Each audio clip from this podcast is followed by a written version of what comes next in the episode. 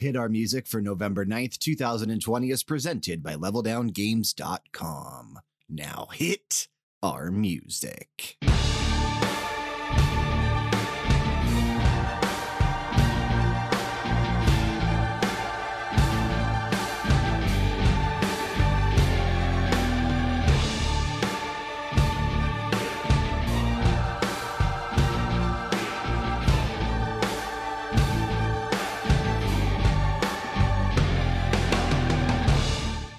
Our Music is a weekly All Elite Wrestling podcast brought to you by LevelDownGames.com.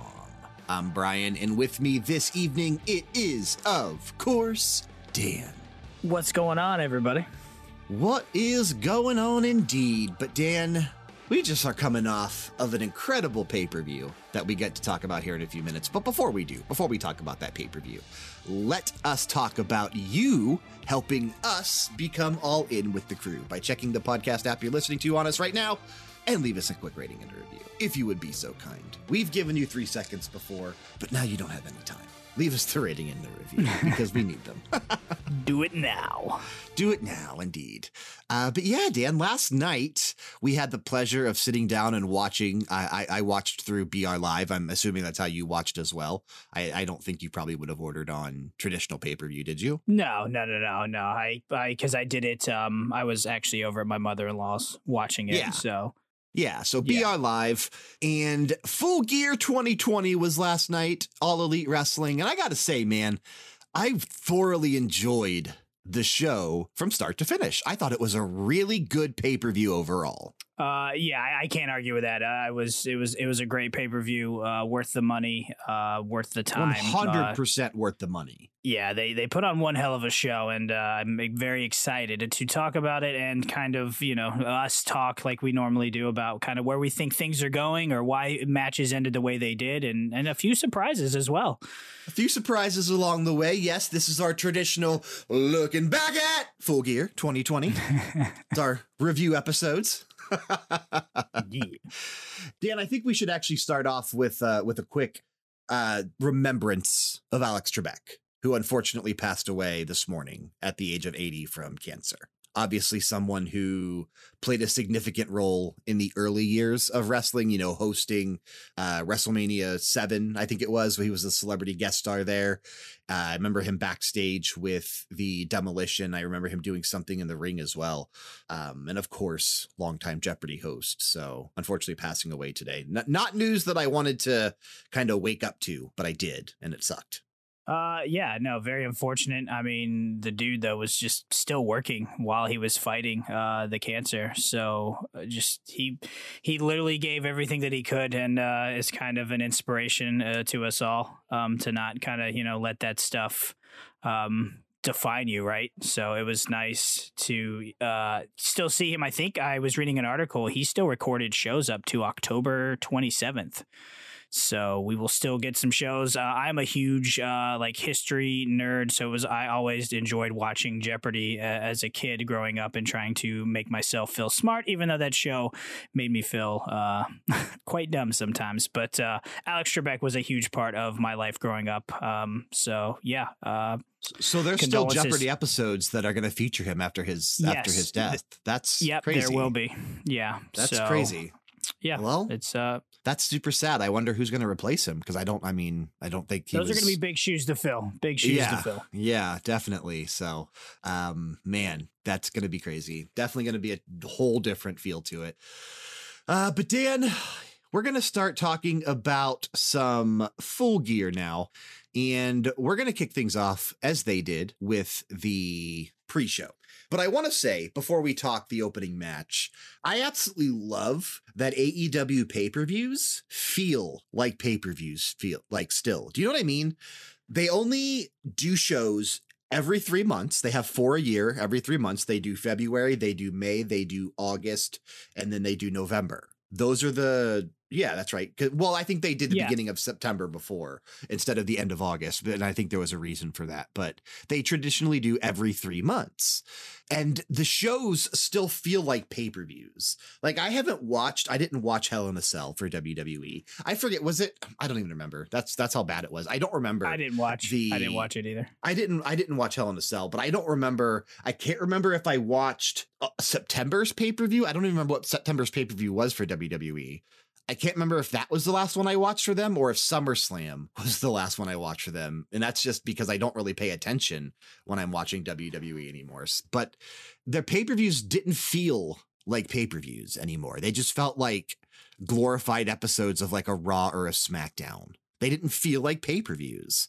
But AEW pay per views feel like pay per views used to feel in the 90s for WWE or WCW. AEW does it right with the pay per views. They don't feel rushed. You know, we get them every three months. We let storylines build up, um, so it just doesn't feel like they're shoved down our throats. It, it, it gives time for these storylines to kind of build a story, so we get a feeling and an understanding of the the rivalry or whatever is going on, and uh, that's the nice thing about these.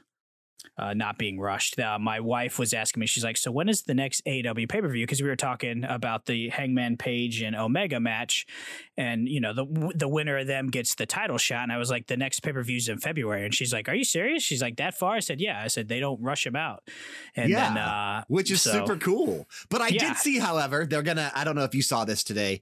I saw Tony Khan teased a big uh, beach break show in January. Okay i mean that Kinda makes like- sense that's They did it. They did it this year too. If you remember, at the beginning of the year, they did that.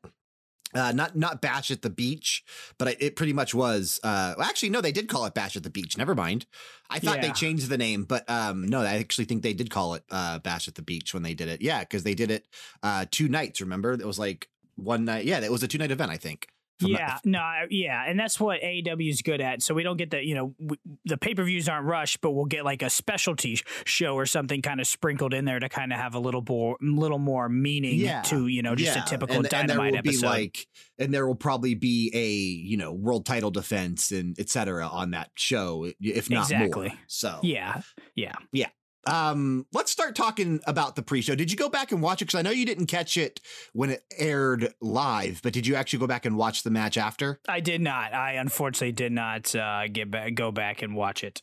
Okay, it was uh, Serena Deeb defending her NWA Women's World Championship against Allysin Kay, who used to wrestle in Impact as Sienna. She's been wrestling as Allysin Kay, which is her real name now for for a while. Uh, she actually was on the NWA roster, but actually earlier this week, uh, actually announced that she was a free agent, which is interesting. And I think that AEW should immediately scoop her up, as we always say about a lot of these girls. But that's because there are a lot of a lot of indie female wrestlers out there right now that I think are are really good and can absolutely boost the talent of the AEW women's division. This match wasn't amazing. It was definitely it felt slow, but it was a good match to I guess put on the pre-show and, and kind of get people introduced and, and interested in maybe purchasing the show for 50 bucks.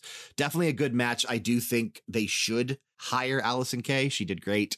Uh, but uh, we were wrong, Dan. Serena Deeb remained the champion. I, thought it would have been cool if they would have actually Right. like Yeah. changed on uh you know started with a title change, especially one that isn't an AEW title. But oh well, oh well. Uh, it was cool though. Thunder Rosa came down after the I match. did. I did see that. So maybe that's good for her being signed by AEW. I'm hoping so. I'm hoping so because I did see a news story that WWE was very interested in signing her as well, as they should be, as everybody course. should be. Correct. There should not be a single wrestling promotion out there that doesn't want to sign Thunder Rosa because she's awesome. oh yeah, huge talent. Uh, the character, everything about her would be amazing. Yeah, so hopefully this is a good sign of of her sticking around in AEW. I assume they're going to be building up to a Serena Deeb versus Thunder Rosa match or rematch, I should say, because you know Serena Deeb did defeat Thunder Rosa to become the NWA uh, Women's Champion, and it seems like the NWA Women's title is going to remain a prominent figure on AEW programming. Like it's not going away. No, I. I think that no, I think that's smart because um, when the regular like AEW women's roster starts to get healthy, I feel like we might have a little bit of an abundance of women's wrestlers. So it'll be kind of nice to have another title that can actually keep a lot of these That's women wrestlers relevant. crazy smart. You're right. Like, you know, I, I guess the only way we can really compare things is to WWE, where they have like a a Raw Women's Champion and a SmackDown Women's Champion. It would be something similar, I guess, to that. And they do have uh, women's tag belts too. So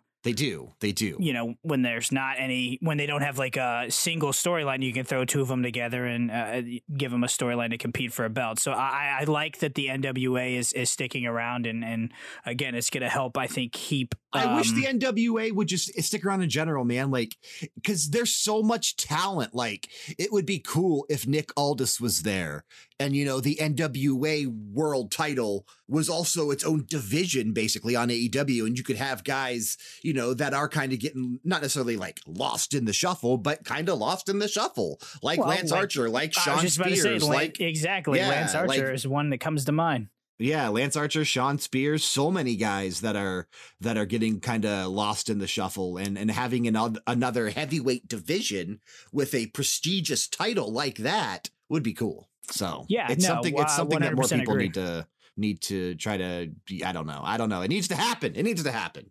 But yeah, we'll see what happens here with the NWA Women's Championship going forward. I assume, like I said, Thunder Rosa v Serena Deeb will be happening at some point on either a Dynamite or a pay per view in the near future. Um, next up, we had I, I don't really I don't think we need to talk like the the red carpet special that aired from six to seven, though I did watch No. it. There was some promos, there was some good stuff, man. There was some really good promos and really good video packages on the red carpet st- uh, special. Same thing, they kind of replayed a lot of the stuff during the buy-in pre-show. I watched that from start to finish as well, dude. I was fully invested in in everything they were doing from six o'clock until the show ended before midnight. But that's going to lead us to the actual main card for Full Gear, and they started with a bang. They started yes they did with the title eliminator tournament final match Kenny Omega taking on Hangman Adam Page. And I made a mistake, Dan. I made a mistake saying that this match went almost 30 minutes last night in Discord. I went back and looked. This match only went like 16 minutes. And I was Did like, this match only lasted 16 minutes? wow But the that- official time was 16 minutes. When the Huh. timekeeper announced the time, that was the 10 minute mark. Like this match, they did such a good job. They did such a good job, like telling, and the, their storyline's clearly not over, but they did such a good job, like taking advantage of all the emotion and passion that went into the, you know, the past couple weeks of building this match up, the Cinderella video package from last Dynamite, you know, seeing that time and time again over the past few days, it gives me goosebumps just thinking about it.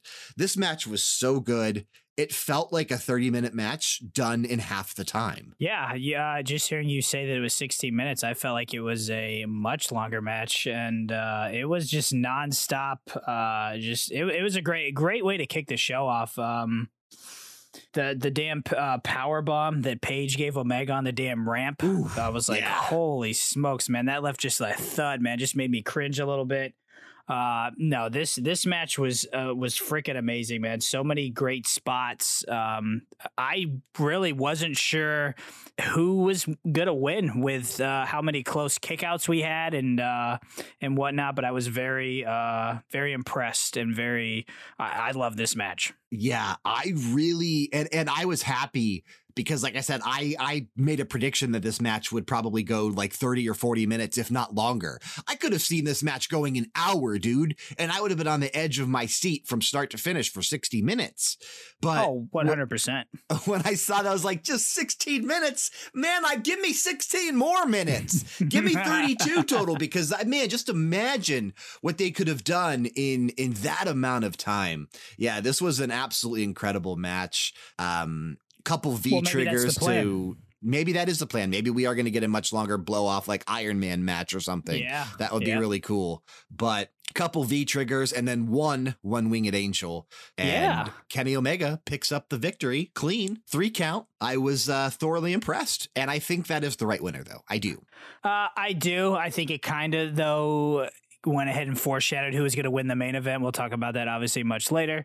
Um, I was shocked that Omega won this clean and it was only one uh, one of his moves to uh to win. Like I, I was shocked. I thought I thought there'd be a little more like dirty by Omega, but this was actually a pretty like clean match.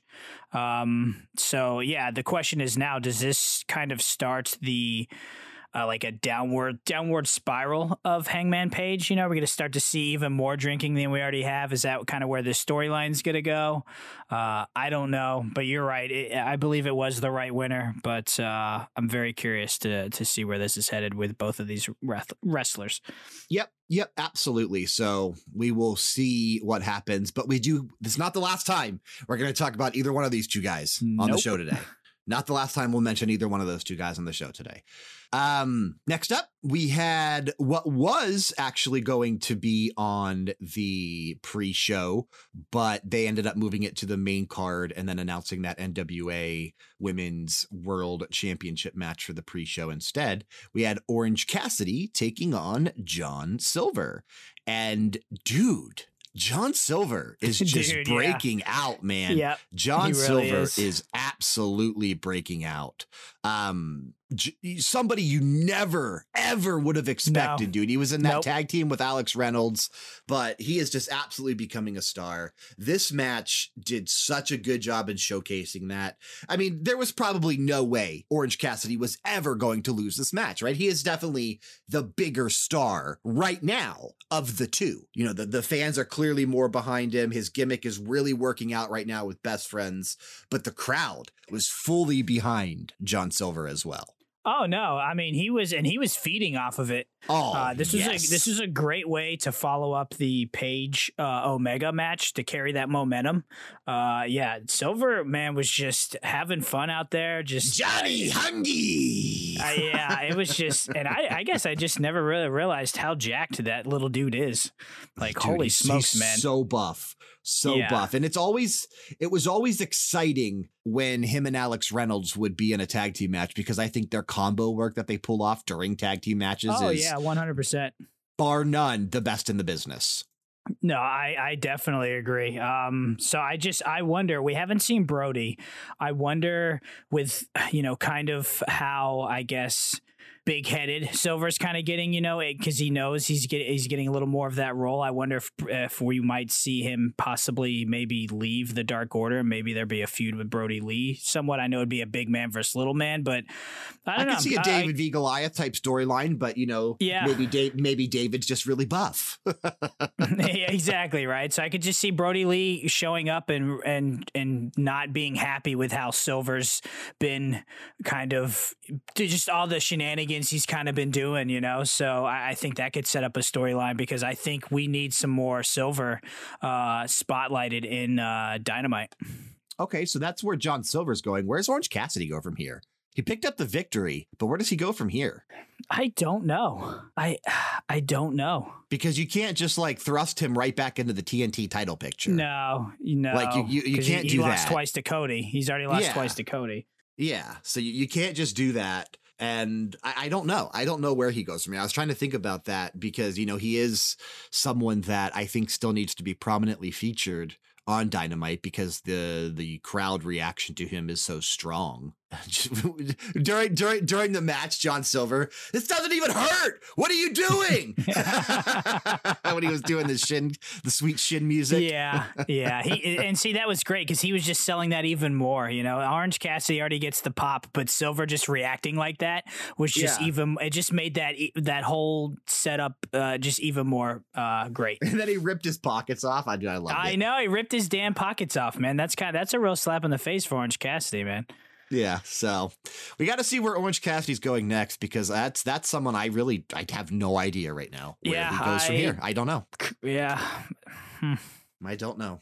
Uh, next up, speaking of the TNT Championship, though, we did already have. I thought this would be later on in the card. I was surprised Me to see it too. here. Yeah, yeah, definitely surprised to see it here. Cody defending that TNT Championship against Darby Allin, who came out driving a, or no, sorry, he wasn't driving it. He was sitting on top of a like a car that had the face of TNA. I think it was the same car that he ran over that uh yeah Cody doll promo. with on Wednesday. Yeah. yeah. But he was kind of on it and then he shattered the window with his skateboard before he went down to the ring. So that was kind of cool. Yeah, it was kind of cool to see him kind of come in. They kind of they've used that ramp a lot, right? With best friends um, uh, being dropped off by Trent's mom. Uh, I believe FTR drove a nice old uh, pickup truck uh, when they kind of debuted. So they've used that ramp for a lot of really good uh, car and uh, truck spots. So I, I like it yeah, it definitely works out well. And then we had the, you know, overblown entrance for Cody, who came out with the entire course. Nightmare family, uh, including the Gunn Club, including what what is his name? Big Big Shorty Lee or something like that, or Big Shotty Lee. I don't know exactly what that guy's. I, I forget. I think it's Lee Lee something. I don't know exactly, but yeah, they were know. all out there. They all backed him up in the ring, and Cody's a freaking liar, man. Because just the other day he was talking on on some show. He's like, "Yeah, getting that Cody Rhodes name back. I'm never going to use it in pro wrestling, but third party deals like the Big Show on TNT and stuff, definitely. It'd be nice to have it on there. And then you know the American Nightmare." There. Cody Rhodes. I was like, what are you doing? I wonder if I this like is, we'll, we'll, have to see. Maybe it's just yeah. a one time because it's a pay per view and it, it probably Maybe. just feels good. Maybe, maybe. I don't care. I hope it sticks around. I think he should use it in pro wrestling. I just think it's funny that literally a day, you know, like two or three days before, he's out there publicly saying he's not going to use it. And then like three days later, I get it though. I get it. The element of surprise. I just thought it was funny. well, may- maybe it was a, just a ploy to get that name back, right? So, because Vince McMahon owned it. So maybe he was like, yeah, I'll just never use it anyway. And now maybe that was just a ploy to make it look like he wasn't going to with Vince McMahon. Then Vince McMahon wouldn't care so much and then give up the rights to it. Dude, this match was awesome. This match uh, was yeah damn good from start to finish. I, I was thoroughly invested in this. I could have I expected this to go with Cody retaining the title. There were multiple moments that I thought this match was going to be over. Uh, I, I was, dude, I was impressed. No, I was too. I, I felt like you. There was there was a few times uh, where I thought this match was done, and you know Cody or Allin was to kick out, and it was very I actually liked the finish. It was strange, you know, because you see that happen sometimes in uh, some of these matches where they, uh, you know, kick out of a pin move and flip them into a pin move yeah, and kick they out. Did, and like happens. multiple reversals back and forth. Like they did it. Yeah. I think there was like two or three, maybe four. Yeah. And then uh, Darby ends up squeaking out a win. And I was like, what? I was like, holy shit. I did not see that coming. I just thought it would be the spot that where we do that three or four times and like, okay. And then, you know, they, whatever. But uh, yeah, yeah holy shit. up and do something else yeah. after that. But exactly, yeah, that didn't happen. And no. this match actually lasted 17 minutes. It actually went a little bit longer than uh, Hangman Adam Page and Kenny Omega earlier in the night. And, it, and again, it didn't even feel like that. But the match, it just felt like it ended so fast because of the, you know, the reversal pins and then one of them actually working out. I wasn't ready for it to be over when, no, no, when it ended. That's I, that was the shock factor. I think uh, I wasn't ready for it to be over, wasn't expecting it to be over, and I wasn't expecting Darby Allin to win. Yeah, and I think that's what I like about AEW is that they can still get me sometimes yes, with the element of 100%. surprise. Yeah, like you I know, not, every, not everything, not everything is you know as clear cut as you think it's going to be.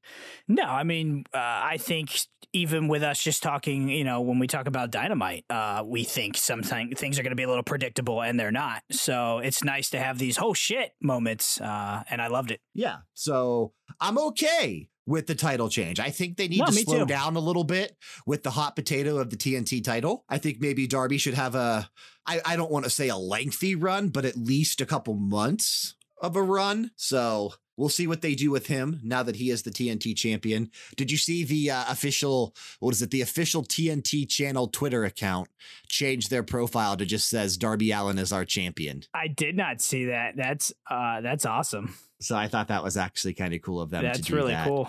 The uh the post match stuff was a really cool moment. Darby got really emotional that uh you know that he had finally won a championship with Cody sort of like I don't want to say passing the torch because Cody still has a lot of juice left to go. The dude's only in his 30s. yeah. And he like, didn't he stack on some weight to uh, kind of build up his weight class a little bit? So, I mean, oh, yeah. yeah. He, so he, he, yeah. Yeah, but it was a cool moment with him like passing over the title and, you know, like the whole face of TNT thing. I thought that was really cool.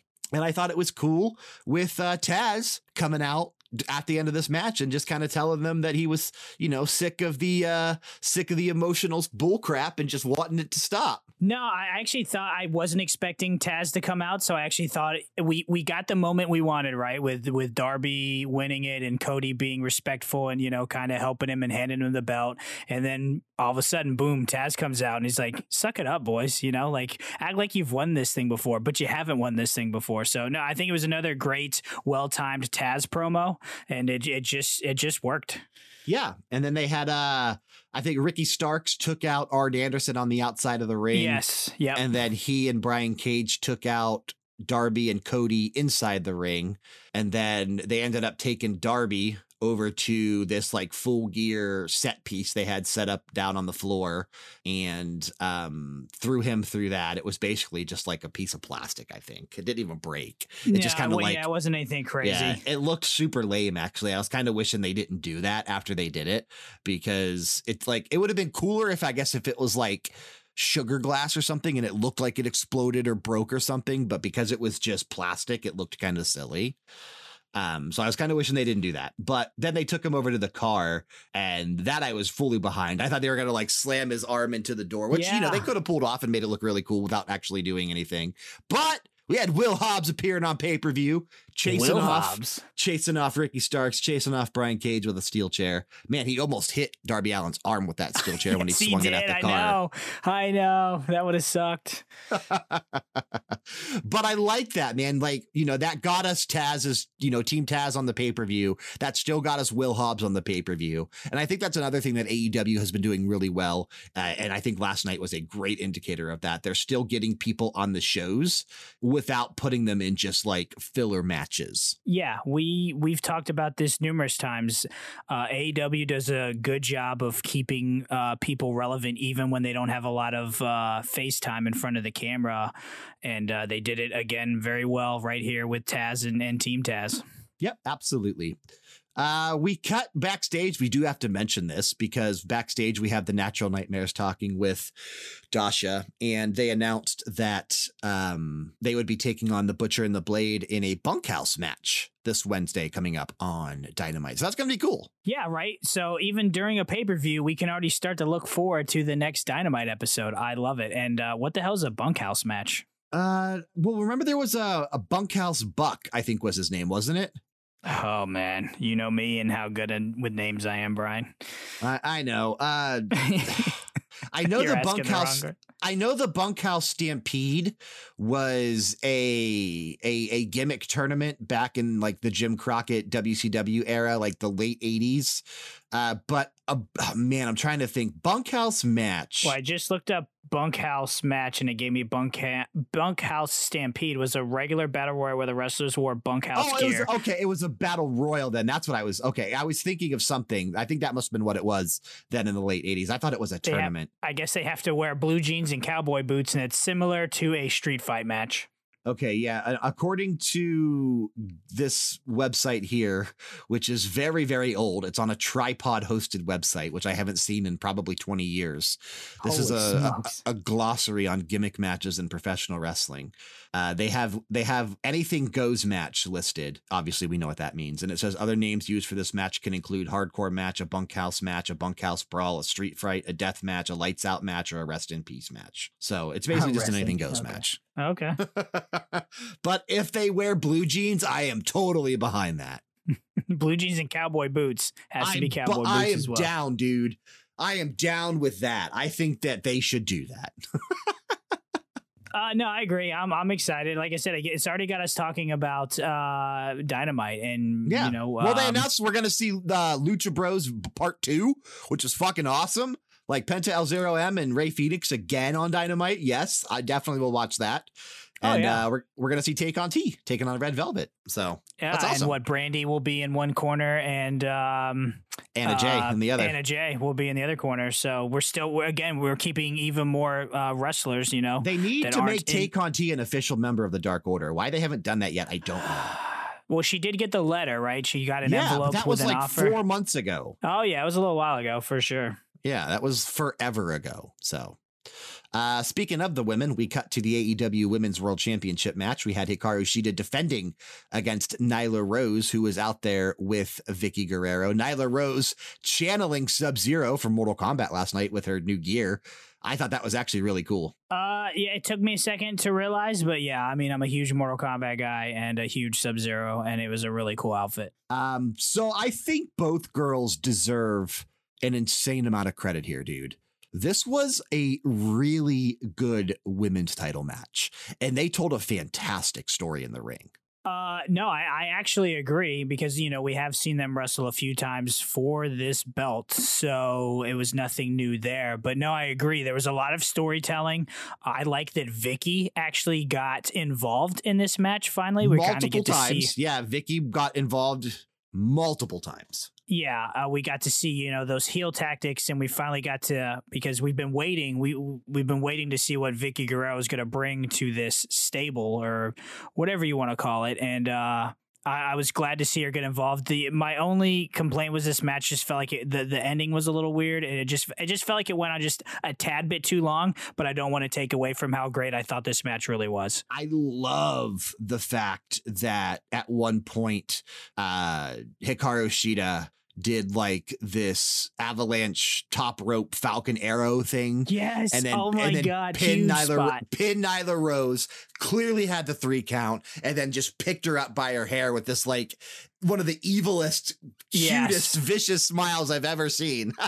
Which happened just a few moments after Nyla Rose had just kind of done the same thing by pulling her shoulders up. Yeah. Um, yeah. Moments before. So it was kind of nice for Shida to kind of get the last laugh in a sense, because you would never expect Shida to lift Nyla Rose's shoulders and stop the count. So yes, the the shit eating grin she had on her face, uh, that was a great spot. And I got concerned, man. I got concerned. Yes. Because right? uh uh, after they did that, Vickie Guerrero hit Hikaru Shida with the kendo stick on the outside. So I was like, oh no, she's actually going to lose the title. But she didn't. She retained. No. And I think that was the right call. I don't think it was time for Hikaru Shida to lose yet. I don't think it was time for her to lose that title. So I'm very glad to see that she retained. Uh, no, me as well. Um, what I, what I like uh, that they've done with uh, Nyla Rose is they've really changed her character since she started. Like she was just like this big, powerful beast that have these just like quick matches,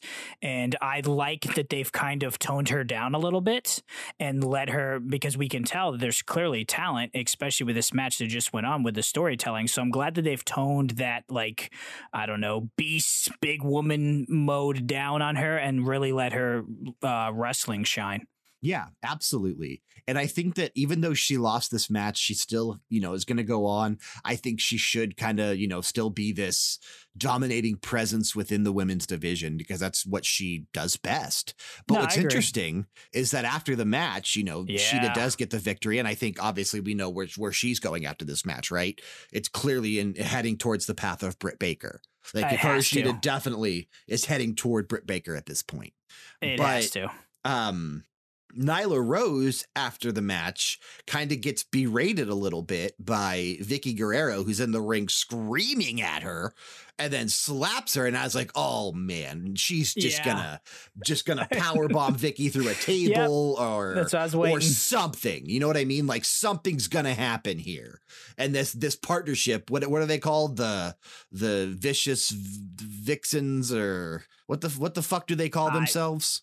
that something cougars. Right. I don't know exactly what they call themselves, but I thought this whole partnership was like it was over before it really kind of even began and like served no purpose. But Nyla Rose just took it, just kind of took yeah. it and stood there Vickie yeah. kind of stormed off and Nyla just kind of like sulking head down a little bit, kind of following her. So that was kind of interesting. It was. And I was hoping that like nothing crazy was going to happen because we really haven't got to see this duo. Yeah, I didn't want them anywhere. to break up yet. I no, didn't want neither. them to break up. So. Me neither. So maybe this, I don't know, maybe this turns uh, Nyla Rose back into the beast. Uh, I don't know. But uh, yeah, to take that slap, like holy smokes, and not want to power bomb her or something, uh, it was, it was crazy. So I'm glad that it didn't end up the way that it looked like it was going to go because these these this duo, this team has a lot more to show us. Yeah, I 100% agree.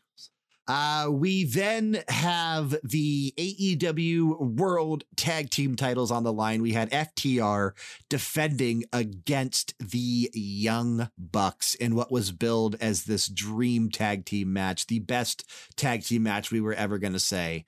And I'm I'm going to just start off by saying I think this was one of the best tag team matches I've ever personally had a chance to see. Uh, I would agree with that. Um, I mean, obviously, you know, we you can't talk great tag matches without uh, the TLC matches with the Hardy Boys, the Dudley Boys, and Edge and Christian. But uh, I 100% agree. This is probably a top five tag match that I've ever watched. Yeah, definitely in the discussion for greatest tag team match of all time, but easily, even if it's not the best, it's definitely going to be a top five match. I think if, if anybody puts together the top five tag team matches of all time, this one will always make the cut type of a thing. I love the storytelling here. I love the uh, the different dynamics of the two different styles utilized by FTR, utilized by the Young Bucks. I loved all of the shout outs and callbacks and respect paying moments that both of these teams kind of showed toward tag teams of the past, like the Dudley Boys, like the Hardy Boys, yes. like Edge and Christian, uh, FTR shouting out DIY, Johnny Gargano and Tommaso Ciampa. Yeah, you know, a tag team, a tag team that they had some of their best matches ever with. I thought that was really cool. You know, we we didn't get a shout out to the Legion of Doom. I was kind of sad we didn't get a Doomsday device somewhere in this match. We had shout outs to the Heart Foundation. We had sharpshooters galore. Uh, so many shout outs to different tag teams of the past, and I absolutely loved it, man. I, I thought this was just the, you know, it, it really was something special. No, it was like you said, uh, them all the callbacks uh, to all the the tag teams before them and ones that have influenced their careers. It's really something special uh, to kind of sit back and kind of see those moves and the shout outs and all that be uh, in this match. And I 100% agree with you. Like it, it, it was just it, it kind of gives me goosebumps um, because there are so many great tag uh, teams out there, and it was kind of nice. And I think these guys, you know, appreciate that. They paved the road for guys like this to kind of set up a match like this. So uh, no, I absolutely love this match. I love the again the storytelling, um, and yeah, I, I wasn't sure where this match was going to go because again, there was a lot of great spots, a lot of kickouts. Um, you know, we focused on. It felt like it was never going to end, and that was okay with me because I uh, never yeah, wanted nev- it to end. No, it never felt like it went on too long. It kept building up. Like I kept waiting for that climax moment and then like the yeah. moment where I thought that it would start building to the end. And I never felt like it was building to the end. Like I just felt like it kept going and going and going and going and going. I mean, I looked at the official time. It was the longest match on the card by several minutes. It got 28 minutes. It almost hit that 30 minute mark. Okay. But I never wanted it to end. Like I seriously wanted this to keep going. No, I agree. It never once uh, did I feel like, man, would this match just end? Um, I was nervous that the the injured leg or knee or whatever of Matt Jackson would kind of be the story, but uh, what Dax and they they, no, they used it once. Up, Yes, they they on a few times there were a few spots where you know you know he he grabbed his leg and noticed it kind of affected him. But what Dax split his hand open punching uh punching rail when, ring post, I believe, or yeah, something. the ring post. So that started to become a focus. So I liked that now we had you know the Young Bucks kind of had the the leg and injury, that was a legitimate then, injury to Dax oh, Harwood. No. That was a legitimate yeah. injury because he no, had 100%. to like, he had to quickly eventually get out there and have it, you know, kind of wrapped up because it just wouldn't it was it was a pretty decent gash on the side oh, of yeah. his hand. And yeah, it was that, like gushing blood there for a, a couple minutes. He had like run out there and get it wrapped up and it just like immediately bled through the wrap, the gauze that they put on there. And then I noticed that like he, you know, he used that in the match later on because he was doing punches and then like he kind of like kind of forgot about his hand and he's like, oh, type thing and kind of like selling that a little bit. I'm sure it hurt like a motherfucker oh, but I'm he sure. was he he was still selling it, you know, really really well. Uh, eventually they they pulled off Nick Jackson's boot, or I'm sorry, uh, Matt Jackson's boot, and um, you know, we're kind of working on the angle or the ankle there. I, dude, the, the storytelling was so good. And of course, they had that stipulation to where the Young Bucks, if they would have lost, they would have never been able to challenge for the AEW World Tag Team titles again. Tully Blanchard was obviously barred from ringside, but you and I had talked about the fact that we didn't want somebody else to be never able to challenge for a title again. Like, I think it's already dumb that Cody can't ever challenge for the, uh, for, I almost said NWA, uh, heavyweight title, because I'm still thinking about that being a division after we talked about it, and I still would lo- absolutely love that. But the uh, the AEW World Title, Cody can never challenge for. But we don't have to worry about that because the Young Bucks did pick up the victory. Although the end of the match, I, I know you and Sev were kind of disappointed in how the match ended. You know, with uh, FTR, I think it was who, Cash Wheeler, right? He kind of abandoned the Yeah, no flips, the just fists, fists. uh, yeah, mentality exactly. Yeah. and went for a 450 splash, kind of trying to adapt to the Young Buck style. Completely missed. Uh, you know, it took a super kick. I think it was Matt that actually delivered the super kick and was able to pick up the victory. Yes, without the, titles. without the boot on. He Without the with boot on, bare yep. foot. Yeah. Yep. Uh, yeah. I mean, Hell that, of a I, match. Absolutely. Uh, 100%. hell of a match. Uh, I wonder, yeah, if that's uh, you know trying to do that splash is is that gonna create a little um, I don't know like bad vibes in that tag match or the tag team uh, with FTR. Um, so it'll be kind of again curious to see where this is going to go after they take the loss because FTR had a lot of momentum.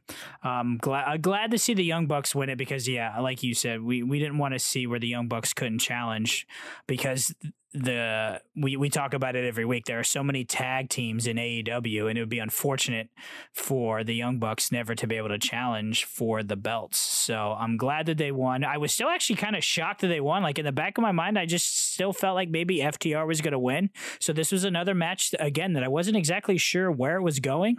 Um, so I'm happy with the results. And again, uh, you like you said it, it was a hell of a match. Yeah, I 100% agree. Definitely, definitely. I had to think about it for a second. Definitely the match of the night.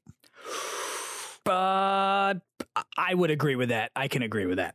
Yeah, I had to think about it for a second because I really almost wanted to say Kenny Omega and Adam Page, but Maybe if that match would have went on a little longer, right? maybe because you know FTR and the Bucks did get an additional 12 minutes that they didn't get. So, but either way, Yeah. definitely match of the night.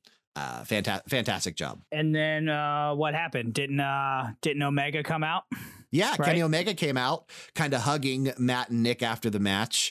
And then we saw glimpses of Yes. Adam Page kind of standing in the darkness of the tunnel in the shadows Yeah. with a, with with a drink in hand, of course. They you know Uh, they of course, the- I wouldn't expect anything less. and they never mentioned it. All they said eventually No. was did you did, did we was that was there someone standing in the tunnel? Like that's kind of all they said on commentary. Yep. So I like that we didn't completely dive into it, but we were left wondering: was he going to come out? Did he want to come celebrate? You know, And he so. did not. He did not. No, he did not. He ended up turning around and walking away. So I, I don't even think the Young Bucks or Omega knew that he was standing uh, in the tunnel. So again, where is this going? But Yeah, I'm so ready to see where it goes. clearly is not over. Like it- the storyline between the entire elite, all four of them, is definitely going to keep going. It felt like we were building to a conclusion of that storyline, but I'm glad that they found ways to keep it interesting and going because I think it's a great storyline. I 100% agree with that. Yeah.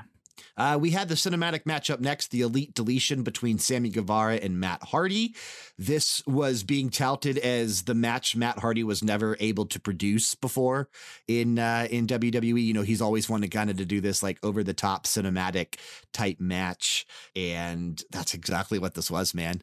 This had everything from Matt Hardy's broken universe in one match. Uh, it did. Uh, it was a really great match, and I, you know, we talked about it on Discord because I couldn't remember, but it was weird to have commentary during one of these, right? Because the ones that WWE have done don't typically have commentary in them. Yeah, thinking back specifically, um, I- you know, I think the only two I've seen, I know they've done several since, but I know I watched the Boneyard match between Undertaker and AJ Styles, and I did watch the one between uh, Braun and Bray, the the Swamp match. I think those are the two cinematic matches that I've seen in WWE, and I can't say that there were commentary in them. I think they were completely silent besides the match itself.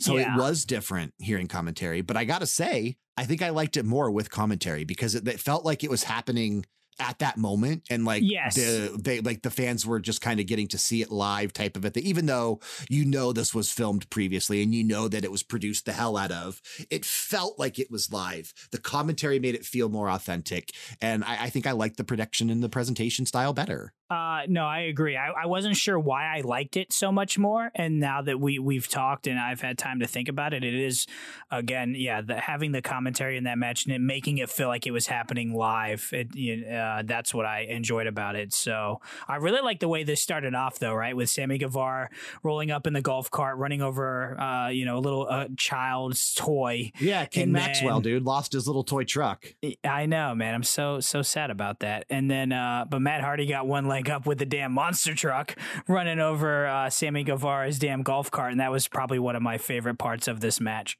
and then he gets out. That's what you call a squash match Yeah. or something. I love the little inside you know industry references kind of made that matt hardy makes throughout the match. Uh you know we got to see neo one because vanguard one was destroyed remember? So this is neo one now. So that was there. I mean all the callbacks the the uh the chair of wheels was kind of in that room the mower of lawns was in that room there were so many references and so many different things you know they were just kind of brawling in the uh brawling in the garden and just kind of like in the trees and i i just loved it dude the tiki torches surrounding the ring that they one of the there were several rings set up Oh on the yeah, uh, the Hardy compound. Uh, one of them built out in basically just like Matt Hardy's side yard. They had a bunch of tiki torches around it. I freaking loved that. Uh, they eventually made their way over. Oh, I guess we should mention while they were in the ring, we had, uh, you know, more keeping other people that weren't featured in matches relevant, as we talked about earlier on. They had Proud and Powerful, Santana and Ortiz featured in this match. Uh, Private Party featured in this match. So they kind of was like, they were like an impromptu match in the side yard while Yeah. Matt Matt Hardy and Sammy Guevara kind of continued the main match. Uh, they went down to the the Lake of Reincarnation. They found the staff of Mistopheles in the fountain. Dan, it was still there. It was hidden in the fountain for Matt Hardy to use. But then they make their way down to the um to the Lake of Reincarnation, and lo and behold, who shows up? Dan, the fucking hurricane, Shane it's a Helms hurricane. There's a hurricane coming through. we we kind of were trying to think like who who could possibly appear on full gear and then we kind of were thinking like ties to Matt Hardy because again like I said on on the show the other day very easy to keep that remained a a surprise because you know no one's going to see this till they air it so Correct. I was glad that prediction came true but I was even more excited to see Gangrel Uh, yeah, that was uh, that took me one like a second. I was like, "Who is it? Holy shit, that's Gangrel!" Like that was uh, probably uh, uh, one of my favorite parts of this pay per view was seeing that because uh, well, I mean, when's the last time you've seen him?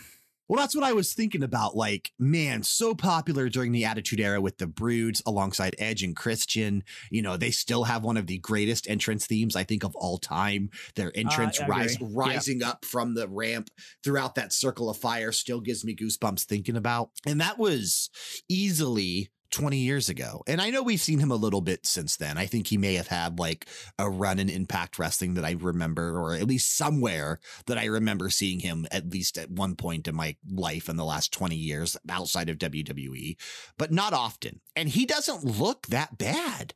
Like he No. doesn't look like he aged much. He still kind of looks like Gangrel. Yeah, just maybe he was slightly bigger, maybe, but I mean, yeah, yeah, a little he- he- bit bigger, probably not as in shape anymore, but still looks like Gangrel. Yeah, it was it was it was a really cool spot, uh, really cool moment. Um, yeah, and then just the great things you can do with these cinematic matches.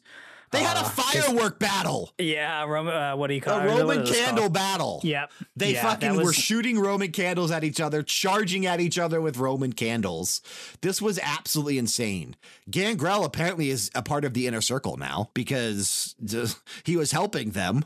I mean, I think he was just there as like a a honorary Man. member.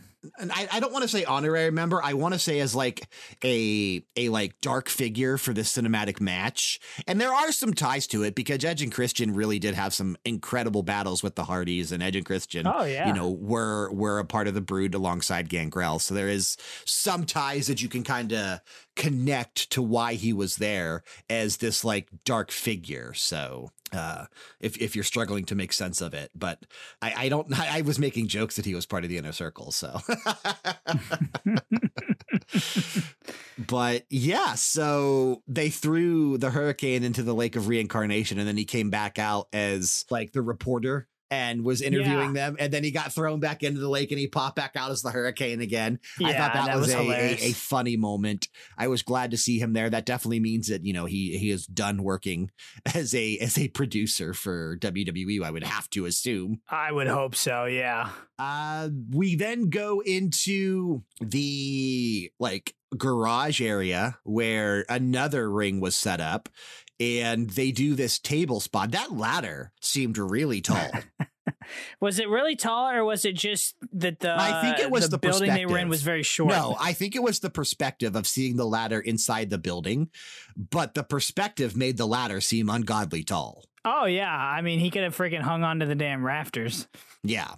Uh, so he does like this senton splash to Matt Hardy, and then they do this like spot that kind of called back to their match from All Out, where uh, or uh, was it All Out? Yeah, it was All Out, where they speared each other off of that thing, and Matt Hardy hit his head on the ground. They kind of did it again, but Sammy Guevara hit his head on the ground and was busted open, yes. which led which led us to a like quote unquote concerto. I know that's what I called it, and it's not really a concerto because no, that was two, two chairs from Edge for a concerto. Yes, yeah, but it was sort of like a concerto because he had uh he had Sammy Guevara down on the concrete and then kind of like slammed him in the back of his head with a steel chair and was able to pick up the victory.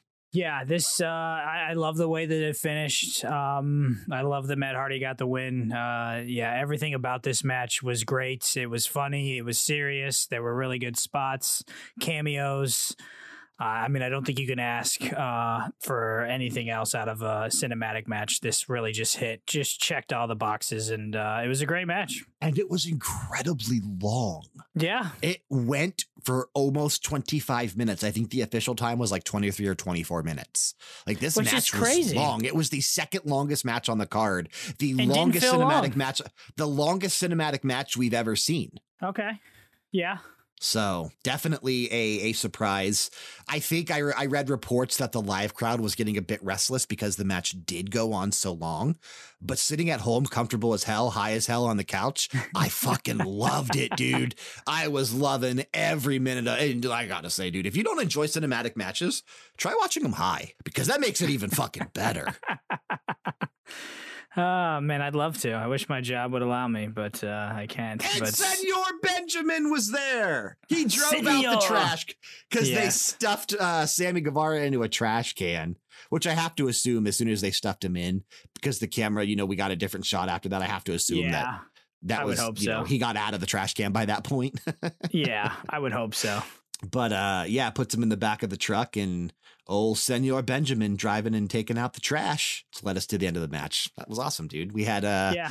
we had Private Party, we had Matt Hardy, we had uh Senor Benjamin there with fireworks exploding and Reby playing the piano. Like I said, dude, it had everything from the broken Matt Hart universe or Matt Hart, Matt Hardy universe in one match. So it felt like a, a conclusion to that almost. Like he was saying farewell to that.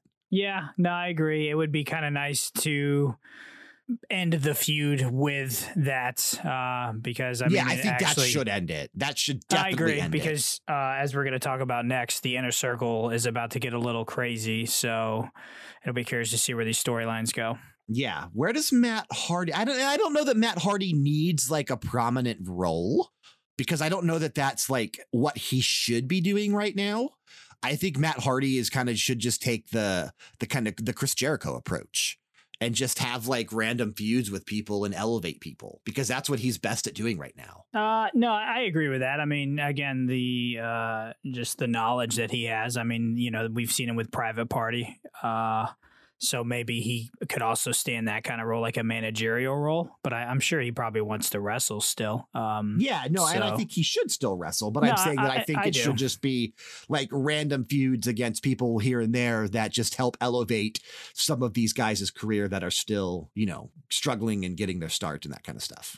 No, I agree. Uh, yeah, so uh, maybe we'll get a little clarification uh, this week, uh, this Wednesday on Dynamite. Uh, that led us to a backstage segment with Jake Roberts and Lance Archer. Jake Roberts, who unfortunately I just saw today, uh, was diagnosed with a, a serious condition of COPD. Oh, really? I did not see that. Yeah, so he's definitely struggling with that. So hopefully, uh, hopefully he's able to, you know, find some comfort. And obviously, our thoughts are with him as he deals with that. But he was out there with Lance Archer, and I thought they cut a hell of a promo, man. Like reminding us why Lance Archer should not be forgotten. But yeah, I mean, we talked about it earlier. You know, Lance Archer, we haven't really got to see a whole lot of him, but these these promos that these two cut are, are amazing. So it was nice to again get a little bit of a promo during this to kind of remind us, oh yeah, yeah, that's right, yeah, they are here. So hopefully, hopefully we start getting to see these guys as a mainstay somewhere. That's going to take us to the co-main event MJF taking on Chris Jericho. If MJF wins, he gets to become, I guess we should say, and Wardlow, because they kept referencing it all night. I didn't know Wardlow was included in the equation, but they referenced it on the pre show and they referenced it multiple times on commentary. Well, Wardlow was included uh, in the equation. So it's if MJF wins, him and Wardlow get to become a part of the inner circle. Entrances. Man, I love that they killed the lights and then they kind of had the uh, MJF kind of uh, in there with the jacket that sort of looked like Chris Jericho's old jacket that lit up in WWE. I loved it. I thought it was brilliant, man. No, I, I yeah, I noticed that as well. Really loved that spot. Yeah, super cool. Having him come down there with that robe uh, looked awesome. And then Chris Jericho got one of, I think, the loudest ovations ever with just a thousand fans providing it. Like it was so loud. Yeah. Well, again, I think also, you know, like you said, the fans were getting restless. So this was the match right after the cinematic match. So they were ready, right? They've been sitting there resting. Oh, they so were, they were ready to fire. They were yeah. ready, dude. They were ready to sing some Judas and they came through. Jericho's face, he looked so humbled, man. Like it was, it was very cool to see. I, I think it's really cool. Uh, and I think these guys appreciate it, especially with what's going on, you know, in the world. These guys, you know, you have fans that come out to the uh, ring or come out to the stadium and uh, do that to support these guys. I think it's a really cool moment for them.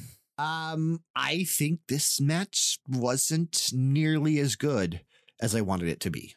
I think this match is the first match of the show that struggled with pacing, that struggled with, uh, you know what, man? I, I think we just need to say Jericho looked a little sluggish. Uh, I, okay. So I'm glad you said that because I, I mean, I did have that wrote down and I was hoping that I wasn't going to be the only one on this podcast to say that because, you know, you don't want to, I mean, it's, it's fucking Chris he's Jericho. One, he's but, one of uh, the greatest of all time, but he's yeah. also not 20 years old. He's not no, 30 he's years not. old. No, he's not even 40 years old. Chris Jericho is going to start slowing down at some point, and I think yeah. he's at that point. Nobody nobody can beat Father Time in a wrestling match. Yeah, I think I think Chris Jericho's just, you know, he's 49 years old. He'll be be, be wait, actually tomorrow's his birthday. He will be 50 years old tomorrow. November 9th, oh, wow. 1970 he was born. So he will be 50 years old tomorrow. Yeah. Hmm. Wow. So yeah, I mean, it, but he's it, still, happen. He's still way better than most 50 year old wrestlers. Like you look at the Undertaker, who's just a couple years older. He looks like a fucking great grandpa next to yeah. Chris Jericho. He has a hard time walking down to the ring. Yeah, he can't even get down to the ring. Chris Jericho can go. This match went what? This match went 16 minutes. This match was just as long as Omega and Page that started the show. Chris Jericho can still go. He can go, but it's just a slow time getting there. No, it is. It is. Uh, I actually do enjoy that. This was just kind of a, a Jericho match, though. Uh, just with some of the well, this is a this was a, a, a good Jericho MJF match. The way that it finished, some of the shenanigans going on in the match, I think it's uh, uh, it worked well uh, and played well for both of them, and so I was I was happy. Uh, you know, we we got to see uh, obviously the Dynamite Diamond Ring. Uh, and we also got to see uh, Jericho's bat yeah, make the, the their bat. weight. And then MJF kind of outsmarting Jericho a little bit. Yep. Did a Jericho drop, move. Did a Jericho, dropped down to the mat, pretended like he got hit by the bat, so the referee would kind of look at Jericho and maybe disqualify him. That didn't happen, but Jericho did turn his back to MJF while Aubrey Edwards was kind of getting the bat out of the ring. MJF quickly rolling Jericho up, grabbing the tights, and got the victory, which means MJF and Wardlow are now in the inner circle. Yeah, and uh, we, you know, they they got in the ring, and it was kind of curious to see what was going to happen. We were going to go for blows, but I think Jericho appreciated the way that MJF won this and uh, kind of welcomed him to uh, the inner circle with open arms. So, uh, yeah, it, it's going to be curious because we know the other members of the inner circle weren't happy about any of this. So, specifically, where? say uh, Sammy Guevara and Ortiz do not want MJF in the inner circle. Santana said he doesn't give a shit. We already know he doesn't care. Uh, and, and Jake Hager seems like, I mean, he he seems like he's destined to have a feud now with Wardlow for like the biggest dude in the inner circle. and I like that. I want to Yeah. I that. like that too. I want to see it too. I want to see it too. And and I clearly obviously think that we kind of expect this storyline to go with Jericho and MJF kind of continuing their feud and kind of trying to gain control of the inner circle. Yeah, I, I, I, a- a part of me feels like that maybe MJF takes over the inner circle with maybe a, I, I don't know. It just that's just kind of how what, where I think this is going. But well, uh, maybe Jericho is is starting to think about winding down. Maybe he's I maybe mean, it's he is possible. There could have been a plan. That that could have Yeah, been a plan to kind of help AEW kind of take off, have that Chris Jericho name, you know, put the belt on him, let us do his thing. because let it has been be a year. It has been It a has year. been. And you have to assume, you know, he's probably not done because obviously he's going to be feuding with MJF for control of the inner circle.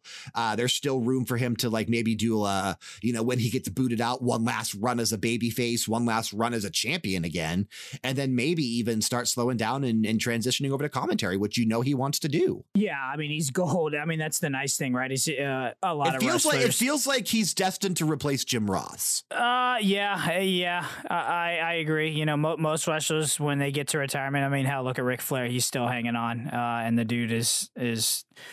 Uh, man, he looks rough sometimes. So it's nice that uh, Jericho kind of already knows that he has a career in commentating when he can actually hang up the wrestling boots. So Yeah. yeah, It just feels like because I think, you know, Tony Schiavone, Chris Jericho, and Excalibur, that's a hell of a commentating crew right there. uh, yeah, I like it. I, I I I can't argue with that right there. Yeah. And dude, like I thought about it last night on commentary, but after like kind of, you know, I was a little bit familiar with Excalibur, but it's Excalibur, but it's not like I was hearing him on a weekly basis like we have been on Dynamite and these pay-per-views.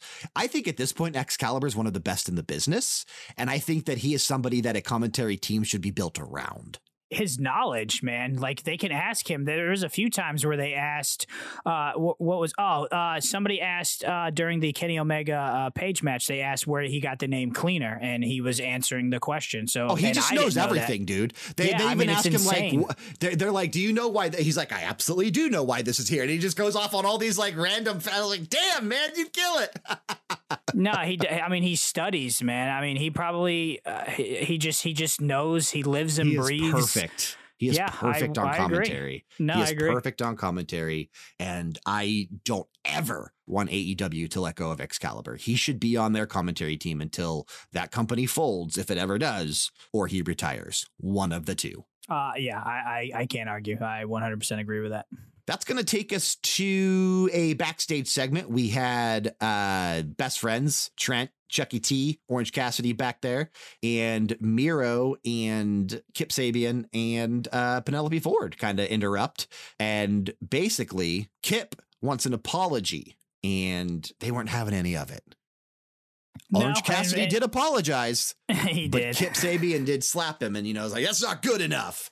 And the best friends were all ready to go, and then Orange Cassidy's like, "No, no, no, we're we're, we're cool, we're cool," and and walked away. So maybe that's what's next. Maybe um maybe we are getting Miro, Kip Sabian, and Penelope Ford to feud with um best friends. I'm- I mean, clearly that's what they're pointing toward. Yeah, I mean it's been building. You know, when Trent smashed the arcade machine, it's it's kind of been building. Um, so yeah, again, it was nice to kind of get Miro and Kip Sabian uh, shown on the pay per view, and yeah, and now we kind of know maybe where the, this is headed. I wonder if they'll do a uh, a six man tag and have Penelope Ford in the match because I think her and Orange Cassidy could actually pull off some really cool stuff together in the ring. I I I actually uh, I agree with that. Yeah, uh, I think that would actually be very entertaining. Yeah, I think that'd be cool. I think they maybe should do that because uh, you know it, it, it's not like she's going to be in there with. uh She's not going to wrestle Chuck. No. She's not going to wrestle No. Trent. She's going to No. wrestle Orange Cassidy, and I think Yeah. that'd be cool. No, yeah, that that I, kind of want to see that. Uh, we have the main event up next. We have the AEW World Heavyweight title on the line. Jon Moxley defending against Eddie Kingston. And this match, again, the, so the last two matches of the pay per view, they definitely lost momentum after the elite deletion when they came back. And it is unfortunate because everything up to and including the elite deletion was incredible. Like they, they were building so much steam but it's like they ran out of track and the fucking train just drove off a cliff after that, man. Because the uh, you know, the match before with MJF and Jericho, while it was good, it definitely struggled. And this match, while they told an incredible story and the emotion and the powerfulness of Eddie Kingston's promos and, you know, Moxley's promos and everything that's been building up to this, I was ready and I thought it was very brutal. I thought it was really good, but it still struggled. Uh, no, I agree. Um, we did get some blood. You know, we talked about. Uh, it actually was kind of surprising that Cody uh, did not uh, bleed because he usually bleeds in matches uh, Yeah. that are on pay per views. But uh, we did And get think- a bunch of blood. th- we had blood, and I think we only had one Canadian destroyer all night, and it was in the yeah. uh, John Silver Orange Cassidy match. I think. yeah, yeah. So I mean, you think pay per views? I mean, we should at least get like double digit, right? Five, five or six at least Canadian destroyers. Um, but no, I mean, this match Seven was people everything. should have been bleeding, not just one. Uh, I know we had two. I mean- Sammy bled as well. So yeah, uh, so yeah, this this match was what we thought it was going to be. These guys were going to beat the living shit out of each other, and they did. There was barbed wire, there was thumbtacks, and then just to add salt to the wound, there was friggin' rubbing alcohol. My So- God, can you imagine? Like, there's no way that was real rubbing alcohol. But if it was, how bad that would burn. Uh, yeah, considering because this was right after uh, Moxley got slammed on some thumbtacks. So I mean, you have all them thumbtacks all over your back. You got all those open wounds, and then yeah, Kingston pours a damn bottle of freaking rubbing alcohol. I could only imagine if that was really rubbing alcohol, which I think it was because, I mean, he had to You break the seal and everything. Yeah, I mean, Did he break the seal? I don't. I don't. I, maybe he did. I don't yes, because he t- he took the lid off, and then he you could tell that he like poked his his finger I through wonder the if they seal. left that so- on so that people would would think that or would know that it was real because I didn't catch that. Yeah, So- I, I I did catch that. So I wonder if they left that in so that way we could infer that it was real. But man, that would just dude, that would burn so bad. That yeah, well, yeah, because then it's still in the mat, right? So even like if you roll on it, I mean, rubbing alcohol would burn. So uh, yeah, I, I agree. The momentum uh, got lost in these last two matches. Um, this one, I mean, you know, we just with with what kind of match it is, and these guys aren't really high flyers. I think maybe if it was a little more it high flying. It was the it was the storytelling and psychology of the match itself that I think made it good, but the actual like some of the spots and some of the wrestling was kind of sloppy. no, uh, yeah, But no, but I- the I- the I hardcore that. mentality of it, the the weapons that they used, again the story that they told, the emotion displayed between both dudes, I thought they they did a really good job. You know, I I was also glad that they didn't kind of go the cheap route and use the recording of Moxley saying I quit from Dynamite last week, like we kind of speculated might happen. I was glad they didn't go that route. No, I, I was actually happy with the way that this uh, match ended. Obviously, I'm a Moxley fan, but to you know to use the barbed wire and then use the chokehold, man, like holy shit! I mean, that was really a uh, a, a, a crazy way to get him to say I quit. But uh, yeah, Jon Moxley did get Eddie Kingston to say I quit, but it took Yeah, it took, choke- it took choking him with effort. barbed wire. Yeah. choking him with barbed wire. But yeah, Eddie Kingston did quit. Uh, something I, I actually didn't think was uh, was going to happen, but he absolutely did. So Well, I, I, I think uh, I think the Kenny, uh, the Omega, the Page match kind of foreshadowed what was going to happen here. Um, I, I think we talked about it with our predictions. I think if, if it could have been if Page would have won, then maybe Kingston I could have seen winning this, but I really just did not see Moxley losing this match, especially after Omega won his match earlier in the night. Yeah, and then we had after the match Moxley helping up uh, Eddie Kingston, who didn't want to have any part of it. You know, kind of backing himself up into the corner and then leaving the ring. Makes me wonder if the I, I want to say the matches between Kingston and Moxley are over, and I think that they are at least for now but I don't know that the story's over between the two. I could see there being some sort of story told here. I, I, I would not with Moxley joining up with Eddie Kingston, though that would be cool. I would be okay with that, actually. I don't. I wouldn't be okay with that. I would be okay if they joined forces. I would absolutely be okay if they joined forces. Fuck, actually, that's what I want to happen because we know Moxley's going to drop this title soon. Well, okay, so if Moxley drops the title, then sure they can team up, and then that way they can be relevant, uh, go for the tag belts. But as far as or it just stands be, now, or just be a part as of that of that team, that stable, because it would be cool to see Mox do that after this. You know, probably turn heel, maybe. Uh, dude, that'd be cool. I like it. I think I should do I that. see- I, I don't. I see. I don't like him joining that, but I mean, that's you know, that's what make the world go round. that's the only way I can get behind Moxley. So You're trying. I, I I can appreciate that, Bryan. I can appreciate that. but I'm totally behind Kenny Omega coming down to the ring to close out the show, staring Moxley down, picking up a thumbtack off the mat, staring Moxley down. Oh man, I am ready for Kenny Omega to become champion. Uh, yeah, I unfortunately think it's going to happen. I am fine with that, but it was kind of uh, kind of telling though um, that Kenny Omega With him picking up the thumbtack. Well, no, with no, with him not coming into the ring, kind of saying this is going to happen on my terms. Oh, I get you. is- okay, It's, okay. it's going to be a straight up match. We're not going to do a hardcore match because Omega knows, you know, they've already had that match. And what kind of hell, you know, this is going to be for the belt. I want this to be a, uh three counts uh, in the ring, just straight up old fashioned wrestling match. Three count, man, going really back to WCW days. It wasn't that. uh I think that was. I think Shane Helms was a part of three count, was he not? Um, I, I want to say he was, but I, I he was. man. Three count with Shane Okay. Helms, Shannon Moore, and Evan Karagias. Oh wow. Okay. Wow. Man, that was a good story. Back. Really. Yeah. Yeah. but I think this is just going to be uh, just a normal. I don't think there's going to be any uh, stipulations. I think this will just be a normal uh, championship match. Me too. And that's what it should be. That's what it should No, be. So the the I agree. question will be do they drag it out to February? Is that our February pay per view main event? Because I think it should be. Or do they do it at like maybe the beach special in January? Or do they do it for a special next month? Like, do they make us wait? I think they should. I think It they need to make us wait. It depends what they're going to do. Are they going to keep uh, Hangman Page around? Like, are we going to get another match there? Or could it be, let's just maybe throw this, that Moxley does drop the title before the pay per view? And then maybe we get like a, I would love to see it. Uh, and this talks about the longer, we wanted the longer Omega Page matches. Maybe we get a title match, uh, Page versus Omega at the pay per view in February. Huh. Maybe. You know? I don't Let- know. That's a, that's an interesting thought to have. Yeah. Yeah. That's interesting. Who knows? I mean, I, I, I'm not in any rush to let Moxley drop, but I know that i his days are It's numbered. coming. So It's coming. Um, he's he's approaching a year. He won it in Yeah. February of this year. So if he makes it to the February pay per view of 2021, which they announced it is Revolution, February 27th, 2021. That's when we'll be back with another review episode for a pay per view. Um, if he makes it to that, he's got what a full year. yeah, uh, yeah, exactly. It'll be one year as the champion. So well, probably a little bit longer than that, right? When was Revolution Revolution AEW 2020? When was it this year? It was February 29th. So oh, it was on a leap year. It was it was Yeah. a leap day. That's right. He'd I be two forgot days about shy that. of. Uh, he'd be two days shy of a year. well, he'd be. I think he'd be one day shy of a year. oh, that's Or- right. No, it would be two days because No, it it would, be been two days 1st. because of the actual leap year. Yeah, you're Yeah. right. So yeah, it'll be Damn. interesting. So we'll have to Yeah. see if he actually if he makes it that long. But I thought this was a good show, like start to finish. I was invested.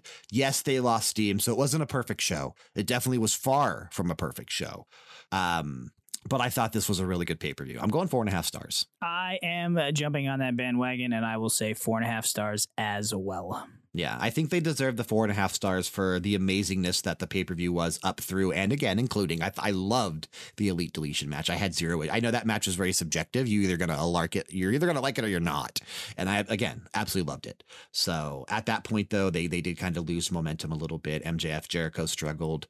Uh, Moxley Kingston struggled a little bit, but they still had my attention. They still put on good matches. They just didn't feel as amazing as the rest of the matches that night.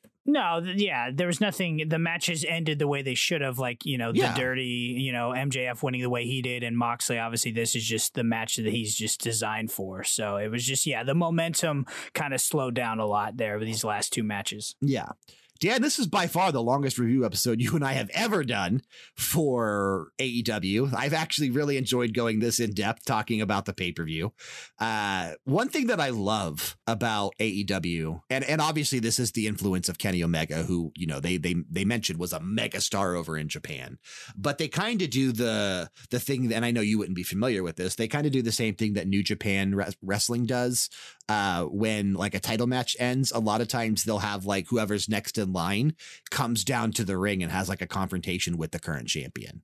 And that's Okay. what we saw with Kenny Omega coming down to the ring, having a confrontation with Jon Moxley. We saw it at the beginning of the night too, with Thunder Rosa coming down and having a confrontation with Serena Deeb, who had just kept her title. So I, I like that they're starting to do that, and that that clearly let us that lets us know, okay, that's next. Cool. no, I agree. So yeah, so we didn't get it with Shida, right? So Yeah, so we don't like. I mean, they're not doing it with everybody, and I get New No. Japan doesn't do it with everybody. correct, Um, but I like that they do do it. Do yeah, do it? I like. I like that they do do do do it do it do do. Oh, All right, Oh, man. Like I said, this has been long. You and I have been sitting here for a long time. I think it is time that we depart. Yep, let's hot tag out of here. All right. Well, we want to thank you for sticking around and listening to another episode, the second episode this week of Hit Our Music, an all elite wrestling podcast made possible by LevelDownGames.com. Regardless of the podcast service you're listening through, be sure to show your support by leaving a rating and a review, especially if you're listening through Apple Podcasts. We'd also be grateful if you could drop it over to our YouTube channel. That's youtube.com forward slash Level Down Games and subscribe to us there. And if you haven't already, while you're at it, hit up twitch.tv forward slash Level Down Games and click that follow button. Dan, speaking of Twitch, do you still stream? I do. I, I I've talked about it. I got to get my uh, schedule back in line here, and it's going to be because next gen is this coming week. So we got a lot Hell of yeah, things we're going to be doing for level down games here. So we're going to be pumping out some some great content. So yes, uh, Twitch.tv forward slash crazy eleven K R A I Z D one one. Uh, come stop by and say hey. We'll be streaming some PS5 on Thursday, baby. Yeah, I can't wait for it. Yeah. And if you missed it, I was live this past Friday streaming some early access to Assassin's Creed Hell Valhalla. yeah. Shout Yeah, out to our friends over at Ubisoft, you know, for providing us early access to the game uh, and a review key. So that was really cool. Go check that video out uh, if you if you missed me playing that. Uh, stalking us on social media is perfectly acceptable. Twitter, Instagram, and Facebook will be the place to do so. Check that description box for the appropriate links. And of course, in that description box, you will also find a link to our Discord server. Click it, join it, and interact with us. Uh, theme song of the week for pay per view review shows. Remember, we always do something that's kind of relevant to the pay per view itself. And this probably isn't something that we would ever play like any other time. So, in honor of MJF and Wardlow being inducted into the inner circle by MJF defeating Chris Jericho, we are going to play that generic inner circle music. You didn't even know it's generic. It's not bad. It's not bad. No, yeah, I like it. It doesn't get played a whole lot. Yeah, we don't get to hear it that often. So closing out the show, we're going with the Inner Circles theme as your theme song of the show. Because it can't be theme song of the week. Theme song of the week is still Darby Allin, your new Correct. TNT champion. That's what you chose last Wednesday. Yes. We'll have a new theme song of the week this Wednesday. But your theme song of the show is the Inner Circle. Now hit the music. Inner Circle.